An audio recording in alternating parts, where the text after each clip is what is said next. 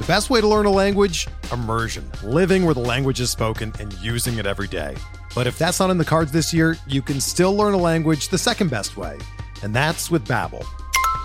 Be a better you in twenty twenty-four with Babbel, the science-backed language learning app that actually works. Don't pay hundreds of dollars for private tutors or waste hours on apps that don't really help you speak the language.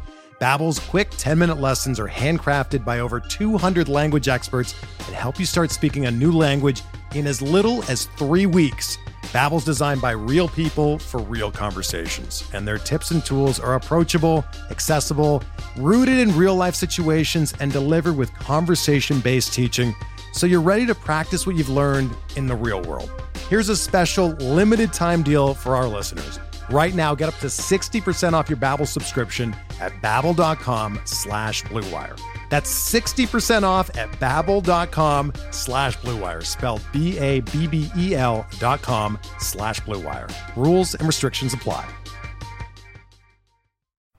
Before we get started with today's episode of Bench with Bubba, let me tell you about one of our sponsors, Draft. If you love fantasy baseball, then you need to try our new favorite app called Draft. It's daily fantasy baseball, but not like the other guys. On Draft, you play live snake drafts with other people, just like in your season-long league. Drafts last just for one night. Once you're done drafting, that's it. No trades, no waiver wire. Just set it and forget it. And the best part, you play for cold, hard cash and get paid out the next day. Drafts start from just one dollar, so there's a draft for everyone. Trust me, I love playing drafts. I play golf. I play N F L, basketball. You can play um, three. Uh, you can play head-to-head, three-man, six-man. There's there's running leagues. You win one night, it keeps going for four, five, six nights. You can play a dream team. There's all kinds of great ways to play Draft, and you can join me today. Just search Draft in your app store or, or play right from your computer on draft dot com. And when you enter promo code S D Sports, you got to enter the promo code S D Sports. You get a free entry into a real money baseball draft when you make your first deposit, but you have to use the promo code S D Sports. That's right. Playing a real money game for free just for using the promo code S D Sports when you make your first deposit. Just again, search Draft in your app store or go to draft dot com and enter the promo code S D Sports. Now to this week's edition of Benched with Bubba.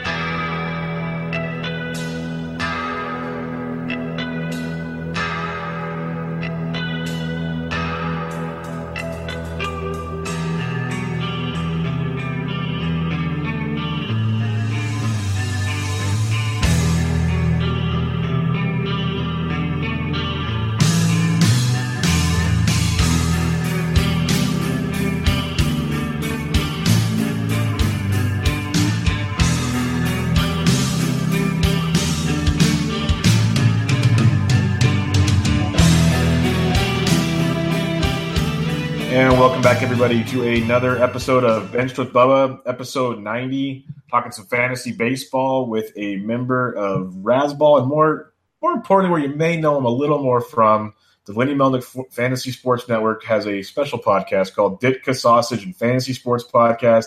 You might know him on Twitter at Ditka Sausage Pod. Brandon Myers. Brandon, how we doing, man? I'm doing great this evening. How about yourself?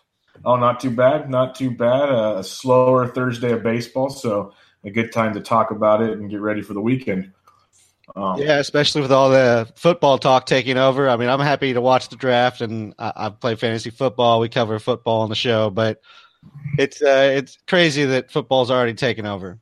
Yeah, no, uh, I'm with you there because it's a funny topic, like you mentioned. I'm all for watching the draft. I love playing fantasy football, uh, talking football. Baseball's my passion, but you, you saw the quote-unquote baseball Twitter the last like two days have like gone in an uproar of I need to mute this word and, you know, F the draft. And if you believe, like, it's like, come on, guys, we know what runs the world, unfortunately. So just embrace it. It's a lot easier. Yeah. I just saw a poll up on Twitter. It was, uh, it was something about, uh, you know, Yahoo and, and actually E S P N did the same thing. Baseball came up, went down and came up like a month before the season. They just did the the football refresh and it's already up and running. Activated a couple of leagues today. It's it's crazy what the, the difference is between them. But, yeah, we know where the money goes. Yeah, it's where it goes. But uh, we'll talk baseball, and, hey, maybe I'll have you back on for some football later in the year as we get closer to that that cha-cha. Uh, based on your name, uh, Bears fan? Yes. Yeah, okay. Bears fan, Cubs fan. Bears fans. Well, at least you got one thing going for you. That's good. Um, who, before we get into baseball, who are you hoping the Bears get in the uh, what, eighth pick, seventh pick? You know, I, I'm not exactly sure. I haven't been following the uh, the, the draft a lot because it never plays out how how you know everybody mocks it out and everything. Um, I mean, ideally, we'd probably get Quentin Nelson, the, the guard from Notre Dame, but it, I don't think he's getting to us. So probably looking at, uh, I don't know, uh, Derwin James from Florida State. I'm I'm a Knowles fan. It's very random. It's it's I, I, it's a terrible explanation, but I'm a Dolphins fan. It's okay. It's random. And then uh, I guess Raekwon Smith is the one I see that we end up with a lot because we do have an aging linebacking core, so we need to need to bolster that with some youth. Good thing about an early first-round pick is there's a lot of good options to go through. So hopefully it doesn't get uh, too messy because I have no idea what the Dolphins are doing at eleven. So they, they, they have way too many m- mistakes made this offseason already, so it'll be a fun fun couple days. Um, let's talk baseball, and we'll start it off with the the name, the talk of the town, whatever you want to say it. He even goes deep on like an absolute missile today. Ronald Acuna, you know, everyone was crying he wasn't up soon enough. And then you had, you had the one side of the equation of, oh, I told you he wouldn't be up, blah, blah, blah, blah, blah. And then the other one's like, well, this is bull. Like, get him up here. Well, it took him about eleven innings, and he launches one. So what do you got on Ronald Acuna? Kind of what are you looking for out of him the rest of the season? Yeah, and it was a bomb today. I mean, it was a just a hanging, like, eighty-nine mile an hour meatball from Homer Bailey, but he crushed it. I think uh, StatCast had it one oh five point eight. So just a man right now. I mean, he's he's going to be a great player. I'm not sure that he's going to quite reach, you know, amazing numbers this year. I'm thinking something like fifteen to twenty home runs. You know, Atlanta's ballpark's been playing up as a as a home run friendly park, mainly for lefties, but it's also been pretty friendly to righties. So I could see him getting getting up to the twenty home run. And uh, the speed, the speed is nice. I mean, he registered a thirty point three yeah. feet per second yesterday, that's going crazy. First to third. I mean, second behind only Buxton, just just flying around the bases. So I think he has the speed to steal your thirty bases. I don't know if they're going to let him because we've seen it with Albies. He hasn't been able to run free yet. And uh, Acuna got caught a lot more last year than Albies did, so I'm not sure that he's going to get the green light to get you thirty, but I think that's in the in the bag of tricks. Yeah, no, you know, obviously this year it's going to be kind of a we'll see what we get down the road. It's an obvious yes, he's going to be amazing barring a setback, but I, I could definitely see that, you know, around the twenty-ish homer range if they let him loose. That's a great point you make with Albies. Is Albies has speed, a lot of speed, and they don't let him run at all, maybe because he's in front of Freeman, and you see how well Freeman's hitting. Who knows what the process is there in Atlanta. It's always changing. But um, if you had to the rest of the year, would you rather have Ronald Acuna or Ozzie Albies? I'll probably take Acuna. Uh, I just think, uh, you know, I think there's some average decline coming from Albies. I think he's going to struggle a little bit more. Acuna's swing is just so smooth, it and I I couldn't really fault anybody for going either way. I didn't really think we'd see this power from Albies that we have, so really we're just missing the running. Um, I think maybe hitting behind Freeman, they'll let Acuna run. I, I, that seems completely contrary because usually the four-hole hitter doesn't run, but hitting in front of Freeman, why would you ever take that? that potential run off the off the board. Um, I'll take Acuna. It's it's really close, though, because I think we've already kind of moved Albies into the top sixty at least and top forty or thirty for some people. So um, it's a it's a very good question. What what are you thinking? I'm torn because I was big on Albies coming into the year. Obviously, I did not expect this. I, I, I expected him to be really, really good, and I didn't get him as many places that I like because where I had him and then the, the helium started coming on everywhere you looked. And I think I go Albies just because I've seen more of it, but, you know, I wouldn't be shocked come September if I'm just kicking myself in the ass because you saw Acuna just go crazy. Like what we saw today from Acuna, you had what, an R B I double, a bomb. We've seen his speed.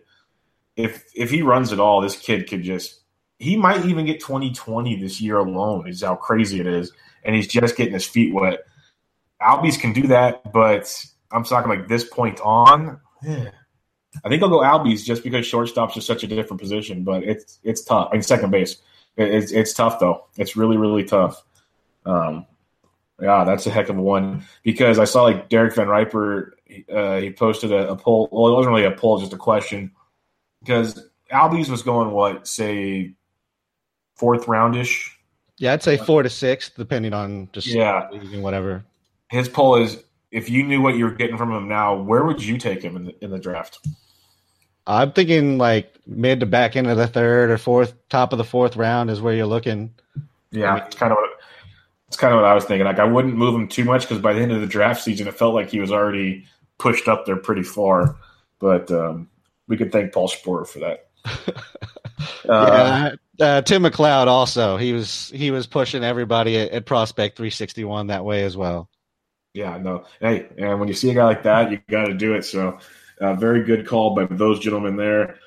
Let's talk about some more prospects. We had a ton get calls lately, and I don't even have them all listed here. I, I forgot guys like Gleyber Torres and everything, but let's kick it off with Walker Buehler. Came out through five shutout innings over uh, Monday, and he should he should throw again this weekend as part of a doubleheader in San Francisco. But it's kind of one of those. He looks like he might get yo-yoed most of the year to kind of conserve what they have as like their sixth starter. What do you expect them from Walker Buehler the rest of the year?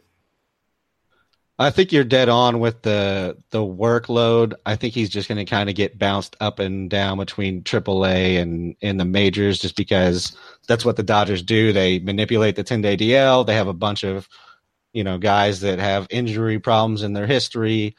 We're not even really sure if Rich Hill was actually hurt or if they just sat him down for a little bit. But Buehler himself is – I mean, I'm I'm really hyped about the kid. He has three plus pitches. I mean, the ninety-seven mile an hour fastball. He also throws a sinker that, you know, hits ninety-six. Uh, he's got the slider and curve. He's working on the changeup. I'm not sure that that pitch is really there yet, but if he can get a changeup to add into all that, that's just going to be disgusting. Um, he still doesn't always know where it's going, so I can see a lot of five inning outings for him as they kind of control the innings and the and the pitches he throws. But you know, you're probably looking at like one twenty-five to one forty innings total. Maybe they leave him or put him in the bullpen at the end of the season.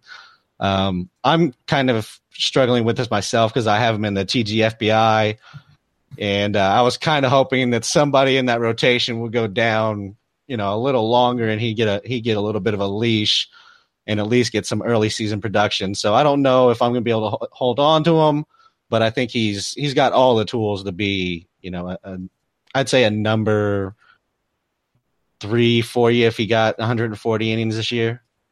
Yeah, and the innings is a big concern of mine because he had like eighty to ninety innings last year. They're going to baby his his workload based on, you know, they don't have the best track record with uh, starters. You know, Jose De Leon now at the Rays, obviously. But Jose Urias, who had that whole massive shoulder deal. Um, and everybody's different, but they don't have the greatest history. And Buehler's already had one Tommy John surgery. So I think they're going to baby him along. What I want them to do, and Mo on my other baseball podcast, he, he brought up a good point. I want them to make Buehler like their Davinsky because he has at least the two-pitch repertoire. It could be a filthy – like bullpen type arm. But um, he says they need to keep him, you know, stretched out because he is their sixth starter when they, you know, guys fall out. Last year they had like eight or nine guys that could pitch. They don't have that luxury this year. So we have to watch out for that, and that concerns me. But you made a, a great point with the T G F B I. I drafted Walker Buehler, and I've already had to cut him because I could not hold on to just the what if, and I'm already kicking myself for that one. But I had no choice. I needed to fill roster spots, and um, – I, I feel your pain because he got swooped up immediately on the next fab bidding process by um, who was it? I think it was Mike the Rotocop. Grabbed him right away. So not not cool at all. Think you get like a week out there when he's not called up. Maybe get the to play with your roster a little bit, see if you can get him back on your team. Yeah, yeah. I know how, what you mean. I, I had to cut C J Crone last week. Oh, uh, no. I really didn't want to because he's he's bashing right now. But I have a backlog at corner, and I'm waiting for Will Myers to get his outfield eligibility. So I'm hoping Myers gets that soon, but then Hosmer's hurt, so now Myers isn't playing the outfield this week.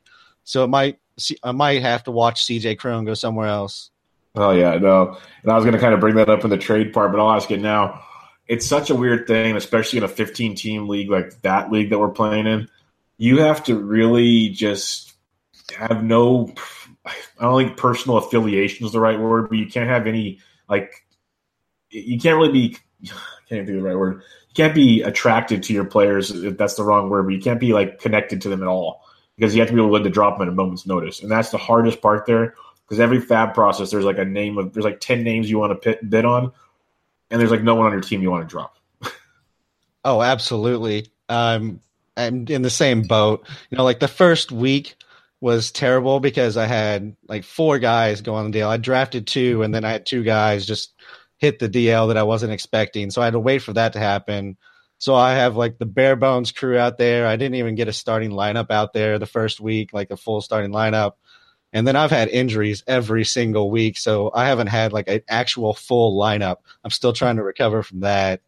And then on top of that, you got to cut guys that are hurt just so you can make room for, you know, like the, you said, the plate appearances and just, just getting warm bodies out there sometimes. Yeah, in a, in a league that deep, you just need the, the innings. You need certain factors that, you know, you don't want the completely garbage ones that kill you, but you need something. It's just – It's crazy because I a different league, a thirteen-teamer, two catchers. I have Austin Barnes, who's not even playing every day, and I'm I don't want to cut him. I really don't. But I'm getting to the point I need at bats badly. At least his at bats are good when he's in there, but it's difficult, really difficult. Yeah, second catcher is at least one of those positions where yeah, there's so bit, few that actually are are positive. You know, if you have one that plays, to, you know, occasionally. It and doesn't hurt you. It, it's not terrible, but I know what you mean because you're still missing out on just like runs and R B I that uh, catcher that plays every day would get you. No doubt. Uh, let's talk Lourdes Gurriel, the other Gurriel, uh, who his brother Yuli says is the better Gurriel. And we've seen this kid play really well in the minors. Uh, he's off to a, an okay start, hitting two sixty-seven in his first four games. Nothing, you know, power-wise, got a stolen base, but we, we've seen him play really well in the minors. He was tearing up double-A. It's kind of weird that he's the one that got brought up, not Vladdy, not Bichette, but Lourdes, but he's a little older, so I guess that works. What do you expect him from Lourdes this year? Because, you know, it, it seems like he might – I don't even know if he's going to be a full-time guy. What do you think out of him? I'm leaving him out there in, in most leagues. He, he seems like he's going to be primarily hit tool, which is great for, you know, a prospect because you can kind of figure out the power eventually. But as a fantasy producer, he's probably going to be hitting low in the order. He's going to be a part-time player, like you said, although that middle infield has been just hideous Destroyed. This year. Um, you know, Devin Travis, who we always said, oh, if he just stayed healthy, he'd be a good player. No, it, it's not been it's not been like that this year. So he might get a little more playing time. But like I said, I think it's primarily hit tool. He's he's got some room to grow into his body. He's he's twenty-four, so he's on the older side for, you know, a prospect. But he also has a, an actual contract in place, which is probably why he got the call rather than a, a Bichette or a Vlad, because he, his money's already locked up. They're already, they're already paying him what they're going to pay him. That's a very good point there. I didn't even didn't even think about that one. That's a that makes a ton of sense there. You'd expect, you know, Vladdy, the way he's just torching the earth right now, and and even Bichette is playing great. You'd imagine if Donaldson still stays banged up, they might bring, bring Vlad up to play third eventually. And like you said, the infield's a mess. You got Eledemus Diaz playing short. Tulo, I just don't even think is coming back. Devin Travis, you mentioned him. So you could have almost a Lourdes, Bichette, Vlad infield by season's end. And that'd be, as a, as a baseball fan, that, that's very, very exciting to me. I might have to take like a hiatus from work and just move to uh, Toronto for the last month of the season or something and just watch that happen. That would be amazing. um, let's talk David Dahl. This is a guy that people have been wanting to see up in the bigs forever. And then last year he gets hurt and really never comes back. Had a couple setbacks early in spring, but, but then started getting it going. People thought he should make the roster. They go and sign Carlos Gonzalez for God knows what reason. They must have been drinking the Mets Agon juice. And, um, now Cargo's hurt and Dahl's up, and Dahl's batting cleanup, which makes me laugh. If he's that good to bat cleanup immediately, why is he not playing every day? But um, what are you thinking of Dahl? Because I'm scared they're going to send him right back down when Cargo comes back. Yeah, the Mountain Mets are just impossible to predict out there. That is amazing. That needs to be a T-shirt. That is fucking amazing. Oh, man, that is great. Uh, yeah, the Desmond signing, the Cargo signing, you're like, okay, so you just want to block every young, talented player you have. That That's cool. Yeah. But you're right. He's probably getting sent back down, but he's he's a really good ball player. I mean, he can do everything. He can run. He can hit. He's a better outfielder than probably anybody they have out there. Um, you know, I, I think that, honestly, the, the stat line that you would probably be looking at for Dahl may not be dissimilar from Ronald Acuna for this year. I'm not saying long-term because Acuna is going to grow into just a beast of a player, but for this season, if they you know both got full at-bats, I think you could see kind of a similar line, especially with Dahl playing half his games in Coors. Oh, no doubt about it. Yeah, not long-term by any means, but heck, even long-term, you can see Dahl, if he's playing in Coors, being a thirty-homer, twenty-steal guy. Like, he's that good, that athletic in the middle of an order like that, especially an order that's now going to have Blackman for years to come, which will be big, and maybe they can find a way to keep Arenado, but I think by signing Blackman, that kind of just said, no, we're not going to be able to afford Nolan, so he's going to be on his way. But uh, I, I like that Dahl comp to Acuna, and you can get him a lot cheaper on the Fabs, given Acuna was probably drafted in everywhere you were, so you don't have to worry about that. If, if you had to, per se, you know, Fab's coming up and Dahl's out there still, even though he got swooped up in most big leagues last week. If you had to go bid on him, kind of what rough percentage would you go on David Dahl? It probably depends on needs. If if you're looking for that that outfield, you know, impact bat, I'd probably spend, you know, thirty percent, thirty-five percent of my of my Fab budget if I'm just kind of speculating and seeing if I can grab him through the, you know, free agency, maybe like fifteen to twenty. Yeah, no, I, I you're dead on with that one. I, I think he's worth a definite, you know, pretty aggressive bid for the most part, because one thing is Cargo, they didn't pay him a ton. They paid him more than he should have, period. But, you know, he's going to get hurt again probably for starters. And second, eventually they're going to have to be like, you know what, sorry, not sorry, you got to go. It's just eventually it's going to come to that. Like I heard on another, uh, I think it was Effectively Wild podcast today, they're talking about the Ichiro signing in, in Seattle, which is just looking horrific now. It was fun, you know, bring the guy back for a week, and now it's like, how do we get rid of him? Cargo might be in that same situation here pretty soon. Everyone's like, oh, they brought the, you know, the Rockies veteran back. Yeah, no, you got to get the heck out of town. It's it's almost over, buddy. Or maybe they can trade him to some team that needs a left-handed D H. Who knows? Yeah, just pay the contract and send him to Tampa Bay or something. Tampa will play anybody that's free. Oh, they'll just want a warm body. Yeah, he, they'll give him the crutches because he, he can basically – there's a retirement community probably right there for him to stay in, so it'd be perfect. It'll work out just great. That's a match made in heaven. Yeah, he he he, he is a Tampa Bay Ray. He, he should be finishing – his career there. He'd probably get a place next to Tino Martinez the way he did. Yeah, just um, get a get a cheap, you know, R P back for, for the Rockies that they can screw up in, in Colorado. It'll be great. Yeah, exactly. Let's let's get a pitcher because he's never going to be nearly as good as he could be there. Oh yes, I love it. The Mountain Mets. That needs to be a T-shirt. That is outstanding.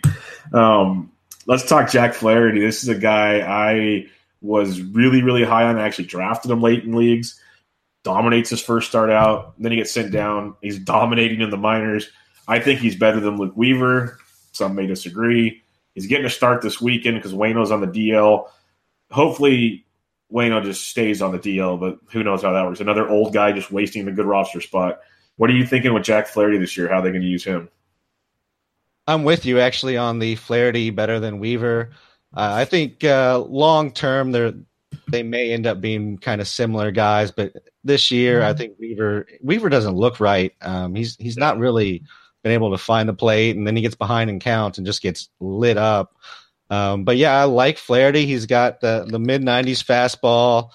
Um, the changeup is, I mean, anybody that has a good changeup, I'm a bit of a sucker for, just because there's so many people coming through the minors that can't develop a changeup. And so you already get a guy who's got a mid-nineties fastball and a good changeup, and the slider is is definitely nothing to to sniff at. So I think Flaherty eventually gets a spot in that rotation. He has a little bit more innings in his history than, you know, like uh, Walker Buehler does that we talked about earlier. So he could probably get up to one sixty, one seventy innings this this year. And I really do think it's probably just a matter of them sitting Waino down at some point, just explaining that he's, you know, him being in the pen is, is better for the team and they can't really trot him out there. I'm not sure how that'll sit with him or the Saint Louis faithful, because I mean, I was I was reading something the other day on from one of the, the Red or the Cardinals beat writers or whatever, and the, the fans are still saying Waino deserves to be in the rotation. Oh, yeah. I'm like, have you watched the last two seasons? Do you understand that his it's just gone for him? Like, I understand he's he's been your guy for a long time. It's hard to watch that happen, but you know, even Greg Maddux had to bow out at some point. Yeah, the card the Cardinals cult is a real thing. They uh, they drink the Kool-Aid and they, they they do the chants. They all believe in Adam Wainwright. And yes, he he he helped you win some titles and whatnot. I get it, but hey, as a Giants fan, they had to have that conversation with Tim Lincecum. They sent him to the pen. They sent Matt Cain to the pen. These are guys that were to Giants fans similar to what Wainwright was. And it was one of those, like, I'm sitting here going, get him off the mound. Like, get him out of here. I had no allegiance to say and keep him out there. So I, I've seen the talk you're talking about with the, the Cardinals people. And it's like, hey, guys, you need to just put put it down. You'll take, a, take some fresh air and then realize he's not that good anymore. Yeah. Do you want to win or do you want to be loyal? I understand exactly. Loyalty. I, I appreciate it, but I, I would prefer to win when that's the options. Yeah, especially when you have an offense like they're going to have out there. You need – some guys that aren't giving up seven runs a night to, to ruin a six-run outing. Yeah, so. and, and four and a third inning. Yeah, exactly. And then wear out your bullpen of young arms. It'd be good things. Um, like I didn't mention Gleyber Torres. You have anything quick on Gleyber? He's, you know, him and Andújar. Andujar's crushing the baseball now, and you know Torres just came up the bat in eight and nine in the lineup today. You got anything quick on those guys? Uh, I thought it was going to be a hot take, but then I've heard it everywhere that I think Andújar is going to be better for fantasy this season. Oh, yeah. uh, Gleyber, Gleyber long-term is going to be a very steady bat there. But, uh, you know, it's there's not a lot of, of power yet in the bat. Um, it's in Yankee Stadium, so there's always potential for more. But, uh, you know, I really do think Andújar, if he gets playing time, that could is probably the better producer for fantasy this season. Yep, I completely agree with you. And I, I think one thing – Uh, Aaron Boone might want to think about just to get Torres, you know, comfortable playing in the bigs is maybe bat him like second or something in front of those big boys. Let him get some good pitches instead of hitting him ninth with Brett Gardner protecting him. So just be an idea, but hey, I just play a, a manager from my computer chair. Uh, let's talk about Luis Gohara. We saw him last year, and it was kind of an up and down road with Gohara. Hard throwing, hefty lefty. Um, You liked what you saw from him. He got banged up this spring. He's rehabbing and should be returning shortly. Is this a guy you're buying into this year? He last year through he went from single A all the way to the bigs last year. So he climbed the ranks sixty, seventy. He had about one hundred fifty innings too. So innings should not be an issue. What are you thinking about him? So I was initially off of Gohara a little bit. He's he's still trying to find the plate a little bit. It's it's gets wild and just, you know, some efficiency problems that come with that. Uh, but when the injury happened, it, it kind of pushed down his draft stock again. You can get him for free now, and you can also stash him on the D L rather than using up a roster spot. And anybody that I can do that with that has the kind of upside Gohara has, I'm perfectly fine picking up. I picked him up in a few leagues last year when Fab or last last week uh, when Fab ran and st- stuck him on the D L. I mean, the stuff is nasty. There's no doubting that. I think eventually the upside is kind of like a Robbie Ray. I don't expect him to be that this year, or even next year. But you know, play him in the right matchups and get you some high Ks. Probably not a guy for quality start leagues, but you know, like I said, the the upside is is massive. Yeah, no, the, it's massive like his waistline. It would be really, really good to see. Um, another big-time prospect coming up in the Braves system is Mike Soroka, who is lighting it up in triple A. Are you stashing him yet, or are you still kind of waiting a little bit? In, like, the T G F B I, it's probably not going to happen for me because I'm already, I already have Buehler. So if you're already committed to one or two stash guys, I don't think Soroka's – you know, the guy that I'm I'm putting there. But if you have a larger bench or it's a keeper or dynasty, well, keeper and dynasties probably already own. But I think there is, you know, something there if you have the room for him. The guy can pitch. Um, he's he's much better um, you know, straight pitcher than Gohara or, or Newcomb, who's already up in the majors. Not quite the the elite stuff that they have, but that hasn't stopped him from from racking up the Ks this season. I think ultimately he's kind of like a twenty, twenty-three percent K guy, um, good E R A and whip. So, I mean, I, I think long term you're looking at a really nice pitcher, but not quite the upside that I'm looking for as a, a stash guy and if your bench spots are, are precious to you. Yeah, I'm with you. I'm always having a hard time stashing guys like that because eventually you need that roster spot. We already talked about having to drop guys like Walker Buehler who actually have an impact right now, so it's it's tough to definitely pull off. Um, let's talk about a couple guys that have gone to the D L here recently. Eric Thames messed up his thumb, ligament damage in his thumb. He's going to be out basically six to eight weeks. That's not good. Uh, Jesus Aguilar's been swinging it pretty well, usually playing just against lefties. You know, it should open up some time for Domingo Santana now. What's your take on the Thames injury and, and uh, the players it affects? Yeah, it's unfortunate because I was, you know, we kind of wanted to see if Eric Thames could continue it this year. Obviously had the the red hot start to last year, and this year was completely devalued in leagues. Um, got a little bit of love at O B P, but really in, in kind of straight roto, he was he was pushed down very far. Um, but I like Jesus Aguilar a little bit. I don't know that he's interesting beyond like a fifteen or sh- shallower than a fifteen-teamer just because the playing time still may be a little bit inconsistent. I'm not sure exactly what they're going to do, if they're going to force Braun to play some first base. I know he didn't really like that idea and didn't look good over there. Um, I was hoping maybe this would prompt uh, Keon Broxton play somehow, but uh, it doesn't look like that's going to happen either. So I think right now it's Aguilar. If you're looking for kind of a first baseman, corner infield, utility type, that I mean, he's going to hit, he should hit in the middle of that order somewhere. So uh, again, it's a playing time, so like fifteen teams beyond, but I don't think he's like a special player. Yeah, that's how I, I love him in a daily moves league when he's facing a lefty, but having to lock him in all week, some of those days might hurt quite a bit. So that's uh, something to think about there.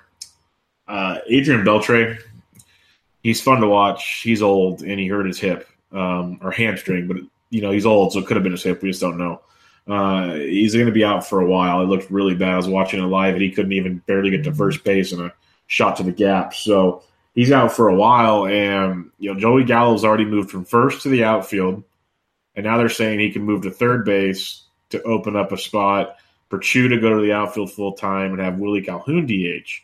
Is that something you, you've heard as well, or are you taking a different approach to figuring Beltre's problems out? I think that's something they'll do eventually. I don't know that they have any incentive to call up Willie Calhoun because they've looked terrible this season. I well, think- real quick, real quick, I did hear it's like May third or fourth is his date before, so they gain an extra year by then too. Okay, because he already had a little bit of service time, so yeah. Yeah, I mean, I guess I could see that happening. It looks like for now it's going to be, like you said, Gallo maybe playing some third, Chu playing some outfield, uh, Ian Kiner Falefa, who's not even on Fangraphs, by the way. That's how, how little he's thought of. Uh, he's, and, dude, and dude, he's hitting almost three hundred. He is. He's I, actually- I was shocked. I, I was like, who is this guy? And like the first day, I was like, okay, he's hitting a buck eighty. And then when the game was on that I was watching, they showed his line. He was like one for three, hitting two eighty-nine. I was like, what the hell is going on here? Yep, and they called up can't hit righties Ryan Rua. Um, so, yeah, I, I think uh, I think Willie's coming at some point. It, it's just going to be up to service time. So if it's May third, I could see it somewhere around there. It seems like some of the teams are taking like a, oh, but if we wait like another week, it doesn't look suspicious uh, approach. So maybe it'll be, you know, within that week, but if that's the timetable, I mean, the bat's ready. If he's just going to D H, he's fine. Um, and well, that, they just don't have anything to play for, so they might as well exactly. get him out there. Exactly. And that's what I've said since day one. It has nothing to do with his bat. It's all about learning how to play defense. That's why they sent him down. The Rangers usually don't care about time. They they started Mazara up there on opening day last year, and he didn't have service time things, so they lost years on him. If, if you can play, the Rangers usually will play you. But now, unlike Soroka, if Calhoun's available, this is a guy I'm seeing as a stash, maybe up to twenty percent of your fab, or even going higher than that. No, I think twenty percent is right, just because, again, we're not exactly sure what the date is when he's coming up. Um, even if it's May third, you're still going to wait you know, two weeks before you can get him into your, your lineup realistically. Um, but you're right. It's an impact bat. I mean, there's, there's no doubt about it. There's, you know, thirty home run potential in there. And, you know, he's hit for average through the minors. It, there is some concern whether that'll carry over into the majors. The, the swing tends to get a little long from what I've seen, but, you know, the, the power is definitely, definitely present. Yeah, no doubt about it. Uh, before we talk about some kind of low-owned players to target in the upcoming weeks, or maybe just say, nope, this is a fluke, let's talk about something a little different here. You know, we're getting to almost, we're about a month into the season almost, give or take. And, you know, the waiver wires, especially in fifteen-team leagues, they've, you know, you're picking at straws right now, praying that somebody hits. That's, that's why I talk about these random guys at the end of every pod, that maybe you go and take a chance just for a week or two, see how it works. So you got to trade. And trading is not always the easiest thing to do by any means, because A, you might have an asshole on the other end of it, or B, you might be the guy that just likes to lowball people and piss everybody off. Um, what's your approach on, you know, offering trades and doing the whole trade back and forth thing uh, in your leagues? Yeah, I think the first part is you, you already hit on it, is don't be a dick. You know, yeah. don't don't tell somebody that, oh, my players are awesome and yours are terrible, so you should trade me your players, and, and you know, this is why my players are awesome. I'm just trying to help you out. Like, don't don't disrespect somebody's intelligence. You know, we're all playing the game. We're we're all on the level playing field here. And when you offer your trades, like you said, don't offer terrible trades. Don't be that guy. Um, and if you if you think you might be coming in low, at least explain your thought process when you're making that trade. So if you're if you know you're coming in a little bit low and you just want to start somewhere, just say, you know, I'm interested in these two players. You know, I just wanted to see if you're willing to move them. What are you looking for? I sent you these two because it looks like you need a, a you know a high K pitcher and uh, an outfielder. If that's not what you're looking for, you know, I'm willing to talk. And uh, I think it's important to go beyond just the trade offers back and forth, because that just gets tedious for everybody. You come over the top, they come back, and you just go back and forth. So if you can get into uh, you know, a text or an email or a G chat or whatever it is, that, that can help move things along a lot quicker. Yeah, you can do the I think message boards now. You don't have to do a whole league. You can do individual with texting, G chat, you name it. There's a million things you can do to make us go on Twitter and D M each other. There's like so many ways to make this civil and better communication. Um, I'm never a fan of just ignoring the person, but, you know, sometimes if you insult me with such a lowball offer, I will just ignore you. Like, I'm not even going to just acknowledge your existence at that time. But you kind of have to know, and, and and this is why one of the reasons I want to bring it up. A follower uh, sent me a question the other day about a trade in his league, and you need to realize that looking at a trade, it might not look fair, but you need to look at team needs. Like, if I need steals and you need power, well, I might give you a guy that some people go, well, that's not fair for that guy. But, hey, you know, Trey Turner might not get you a lot, but he might get you fifty steals the rest of the year, which will separate you from so many people. So that that's one thing is I like to address team needs. Like, hey, if you want to start a conversation about trade, I'm looking for, you know, these categories. Can you help me? And I'll help you with something you need maybe. I think that's a way to maybe start a conversation. But, uh, yeah, the people that send the over-the-top stuff, not not a fan of them at all. Not at all. Um, let me let me show you this offer that he he sent me. It was uh, not me, but he asked me about. So it was Corey Seager and J D Martinez for Trey Turner and Gregory Polanco. Do you think that's out of line? All right, Corey Seager, J D Mart for G P and who? Trey Turner. I don't think it's out of line. I mean, it's. Uh, I I don't generally think most trades are out of line. Again, you'd have to know what the teams are. Uh, I certainly like this this Seager J D Mart side a lot more, but you know I, I wouldn't veto it. I'm not a veto trade guy. Um, again, it's it's about filling needs. If you needed stolen bases, you have power galore. You have you know you drafted Stanton Judge in the at the turn or some something like that. Yeah. I, I have no problem moving on from J D Martinez if if you needed the the Trey Turner and that's really what uh, was important for you. I mean, he's a guy who was going like three or four overall in a lot of drafts too. Exactly, exactly. And that's why I wanted to have this discussion right now is because just to let some, you know, maybe newer players know or something, there's a lot more to just the names on these trades. Like you need to really look at it, see where it's at on that whole deal. And, and you made another good point. I hate leagues that allow you to vote on a trade.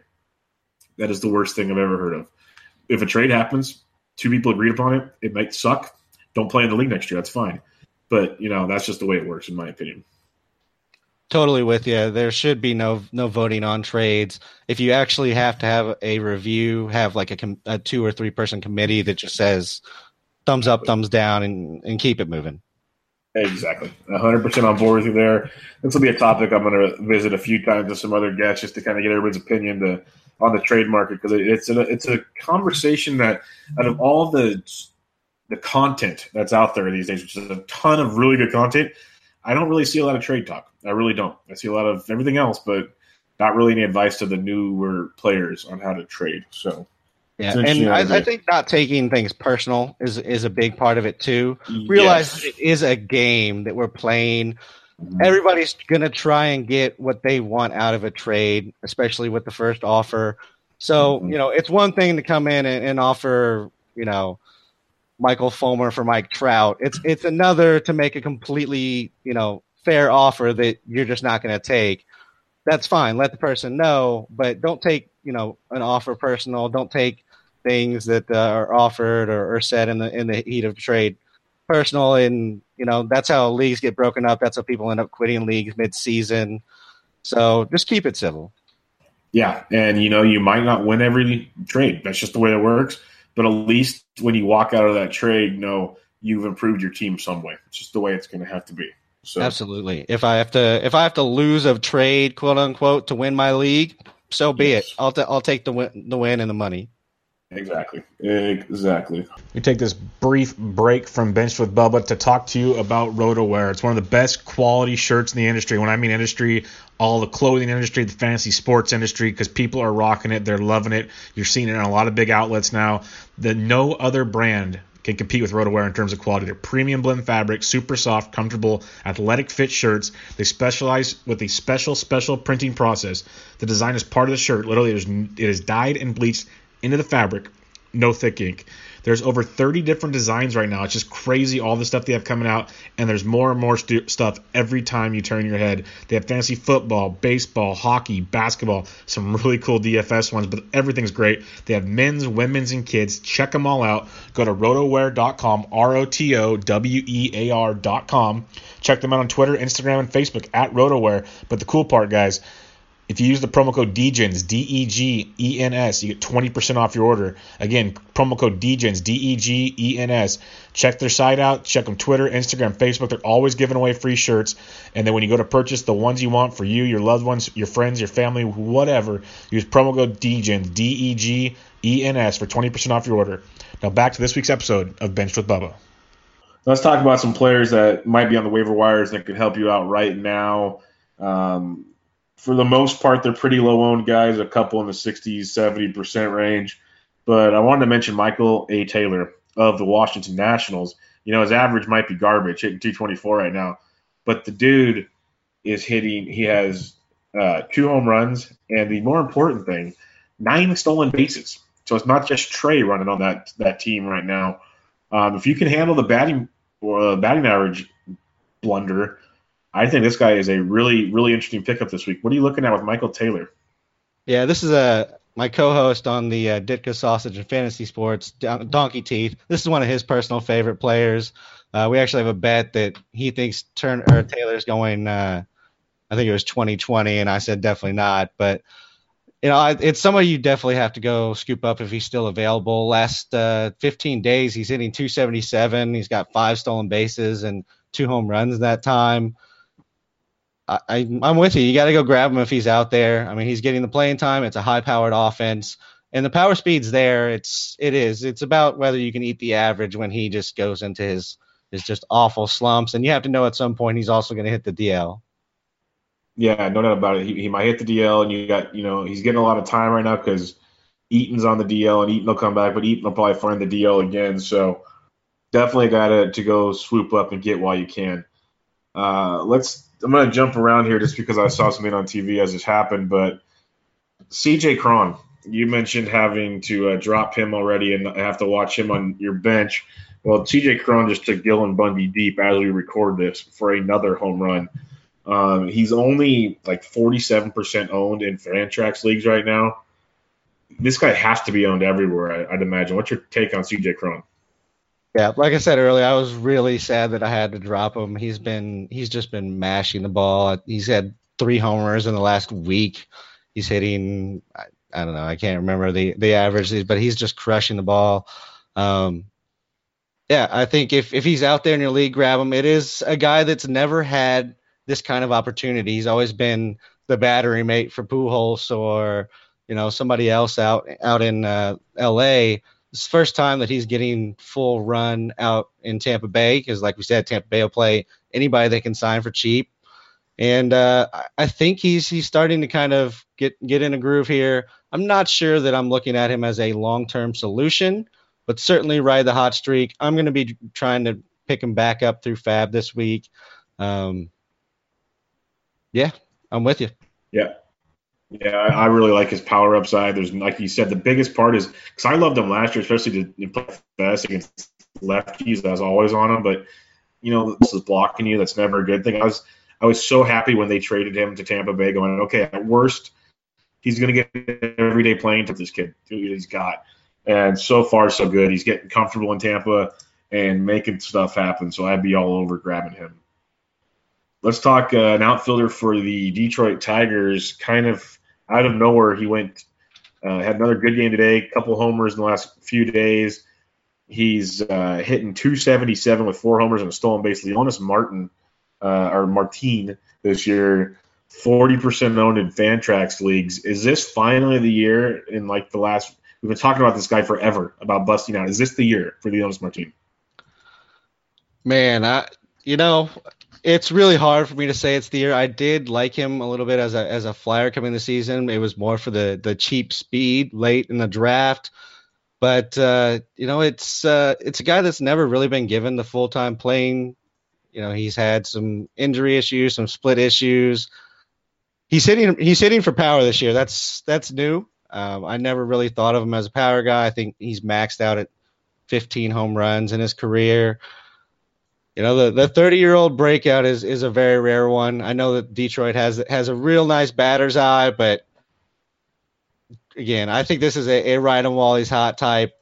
If he falls into one of his slumps or the, the Tigers just stop trying, which which may happen, that is a concern with him is just I don't know if the run and R B I numbers will be there. But as a as a pickup this at this point in the season, I think you could do a lot worse. You could do a lot worse. Are you thinking, you know, twelve team or even deeper than that? I think twelve team is probably where you can start looking at twelve team, five outfielder, um, fifteen teamer. He needs to be on. Yeah, definitely needs to be on fifteen. Let's talk about another outfielder in Detroit. Uh, I guess when you're a bad team, you need a lot of random people playing good once in a while because they did their offense was on fire in the last like ten days. It's been crazy. But Jacoby Jones, he's uh, twenty-five years old, going to be twenty-six soon. He's one of their kind of mediocre prospects that everyone was kind of high on last year. He got hit in the face with a baseball. That really derailed things um, in the face. And he's come out playing pretty good just since he's got called up and getting playing time, hitting two seventy-five, two homers. And, and the big thing I like, three stolen bases. He's throwing a power-speed combo. Is striking out uh, quite a bit, but overall, pretty good to start the year. Is this a guy you'd be looking to uh, – to kind of a more long-term or another play it while it's hot? Uh, this one, I, I believe less in, in Jacoby Jones than I do Leonis Martin. I, I just don't think the guy can hit long-term. I know he's hitting two eighty right now, but that's with uh, three forty BABIP. And, uh, I mean, he, he is taking a few walks this year, which is, is kind of a, a random thing for him. He's had it a couple times in Double A, but other than that, we haven't really seen the walks from him, at least not in the majors. Yeah, I, I don't think the average is going to hold up. The the speed is something that, he, that can play up there for him. I think he can probably get you fifteen stolen bases. Um, but no, I, this is a this is a very temporary solution for me if it, if you if you just need a guy for, for now. No, that's a good call there. Get the a little speed, a little power while you can. He's also a guy you could easily drop when need be, so that's not a bad idea. Get him cheap too. Let's talk about a, a pitcher, a lefty. from the Seattle Mariners came over to Seattle from the Cardinals last year in a trade, Marco Gonzalez, and, you know, his first start of the year, not good, not good at all. But his last couple looked pretty good, especially his last one a couple days ago. Pitching really well. Uh, his E R A is still four point three seven. You look at his F I P at two point six one, his X F I P's two point four two, with a K per nine at ten point seven two. This guy is um, only twenty-seven percent owned in Fantrax leagues. I'm thinking, you know, I was hesitant at first, but he's showing me something here. What about you? I don't I don't know that I'm going to be buying into this one. It's it's a guy who's kind of a soft tosser. I mean, I think it, it, he sits kind of at the eighty-nine, ninety mile an hour fastball. The Ks have randomly spiked this season. It's something we really haven't seen from him really ever in his career. I know he had some some hype early on as a Cardinals prospect, as most, you know, Cardinals prospects get at some point. But it just really hasn't looked right for the last, I mean, really for a while now. It is Seattle. It's the right park for, you know, somebody to, to take a shot on, but it, it's probably an, an A L only or, you know, just kind of pumping starts out there guy for me. Okay. Uh, let's talk about another guy, you know, kind of highly heralded at one time, does have some arm issues, and one thing he definitely has is control issues. Guys, Vinny with the Phillies, especially his last few starts, he's got the strikeouts working, but uh, still kind of has that hiccup from time to time. Is this a guy you're looking at maybe taking a shot on? I think I would take a shot on him if he's out there. I mean, he's I think he's a little high, more highly owned than some of the other guys we, we've talked about.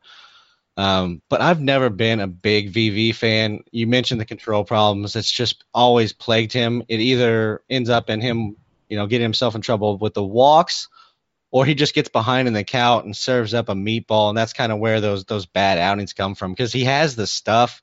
You know, it's not that, you know, he's getting hit around because he's a, you know, he's just tossing meatballs at like eighty-nine miles an hour up there. It's just that he gets behind and just there's nothing else you can do. So it's somebody that you kind of have to play the matchups with. Uh, I wouldn't throw him out there against some of the more patient teams in the league, but against the, you know, younger teams like the Braves in that division and some of the, the more free swinging clubs, I think he's a he's definitely somebody that you can throw out there as a as a spot starter, and definitely probably some a spot starter worth rostering. Nice little streaming option there. Um, Daniel Mignon of the Oakland A's, interesting guy to talk about. I just saw Kendall Graveman just got sent down to triple A already, so they're already making moves. But Mignon, after, you know, a rough, you know, start to the season, he's pitched really well since then in five starts with a three point eight six E R A. It's weird. His F I P's two point eight two, but his X F I P's three point six zero, so almost more in line with his E R A. Not a big strikeout guy. That is very concerning to me when I'm thinking fantasy baseball. What's your thoughts on Mengden? Because I know there was some, you know, bigger quote-unquote fantasy experts that liked him coming into the year. Yeah, the Ks are a problem, and I don't know what really happened there, because all through the minors he was a high K guy. I don't know if it – because he has he has a good bit of deception in his delivery, so I don't know if it's just kind of the deception playing up in the minors against, you know, inferior co- competition. But I think he's a, you know, he's kind of your your average starter. Um, you know, eighty grade stash, no no doubt about that. Um, yes, elite facial game. But uh, as far as actually running him out there as a starter, again, I think you're kind of just going to stream him in the right matchups, two start weeks, um, when he when he's at home, because, you know, obviously Oakland's a great place to, to pitch in.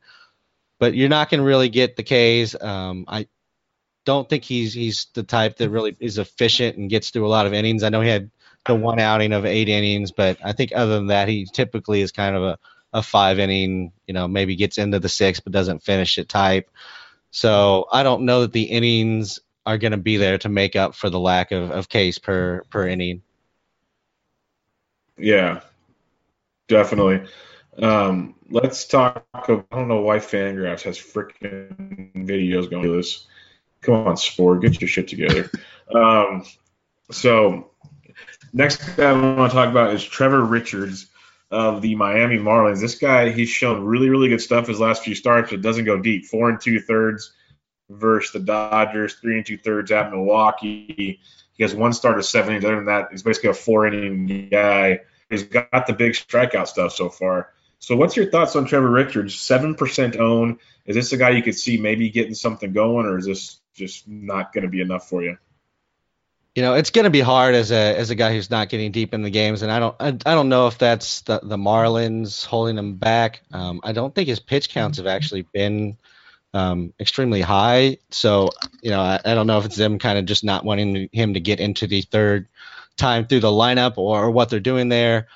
But with the Marlins, obviously, it's going to be tough to get wins, especially not going deep in the games. Uh, you're right that the K's have been there. I think this is kind of a guy that you're you're going to have to balance whether you want to run, run him out there or whether you want to run like a, a long reliever. Um, I think that's kind of the option that you're looking at when uh, when you're looking at Trevor Richards. Certainly a guy to own in N L only. Most starters are, and, and he has uh, he has the upside of, of somebody that uh, you know you normally don't get in an N L only. You don't get a shot at somebody like him. Yeah, no doubt about it. That last uh, starting with L A really stood out to me. I'm like, huh, this might actually be something here. Yeah, so, ten Ks. What, like four and four and a third or four and two thirds? Exactly. Not too bad. Well, all right, that's all I got for us. Do you have any other players or anything else you want to talk about? I got all night. Um, you know, I it's not sexy at all, but I, I Trevor Cahill is out there in a number of leagues. Um, thirty-five percent yes. owned, I think. Uh, he had a three point six nine E R A last year with the Padres. Actually had a ten point six K per nine, twenty-seven point four K percentage with him. So it's somebody that I, I think is worth speculating on that could be out there and just kind of forgotten in a lot of leagues. Um, I think that there's an opportunity in Philadelphia for some closer turnover, so I don't mind grabbing either Tommy Hunter, Pat Neshek, or some of the other guys there. Um, A J Minter got in yesterday and finally got a save. If he's out there in your league, he's owned in most of my leagues just because the guy has just nasty stuff and provides you elite ratios outside of it. But if he gets the closer's gig, you could be, we could be looking at kind of a top five closer uh, there in, in Atlanta. And uh, yeah. I think other than that, uh, you know, maybe Joe Jimenez. I'm just going to keep going with the closers, I guess. That's yeah. that's kind of what you look that's, at on the waiver wire at weekly, this point. Yeah. That's um, the weekly deal. I don't know that Jose Bautista has a lot to offer anymore, but it sounds like he's going to get yeah. some playing time in Atlanta. If you're absolutely desperate for power, he can still hit the ball hard. It just, just uh, doesn't hit very often. Um, and uh, Aaron Altherr might have been dropped in a few leagues. He's starting to get it together. And if, if he got dropped in your league, I, I think the talent is there to, to be kind of a, a fifteen fifteen type. Yeah, I've always been a big Altherr fan. It's just frustrating how, you know, when they moved uh, Hoskins to the outfield, I knew it already was affecting him and Nick Williams not getting any time. It's really pretty crappy there. But, uh, yeah, you hit on a lot of good ones there. I love the Trevor Cahill call. We grabbed him in a couple leagues already. Uh, and then it's closer carousel time. You know, Saint Louis still kind of up in the air. There's some weird things happening. Uh, Milwaukee's Jeffers even got some action the other night. It's all over the place with these teams. I think Cam Bedrosian got a save the other night in L A. Like, my goodness, it's crazy, crazy. Um, let me ask you one thing uh, before we get going. Uh, what do you think about Kenley? Are you grabbing oh, Josh boy. Fields up? I mean, I, there's – There's something wrong there with Kenley. I don't know if it's just mechanical or if he's hurt, but are, are you? What are you doing there? I'm saying some T's and P's and praying it's just uh, mechanical because I never go cl- closer early.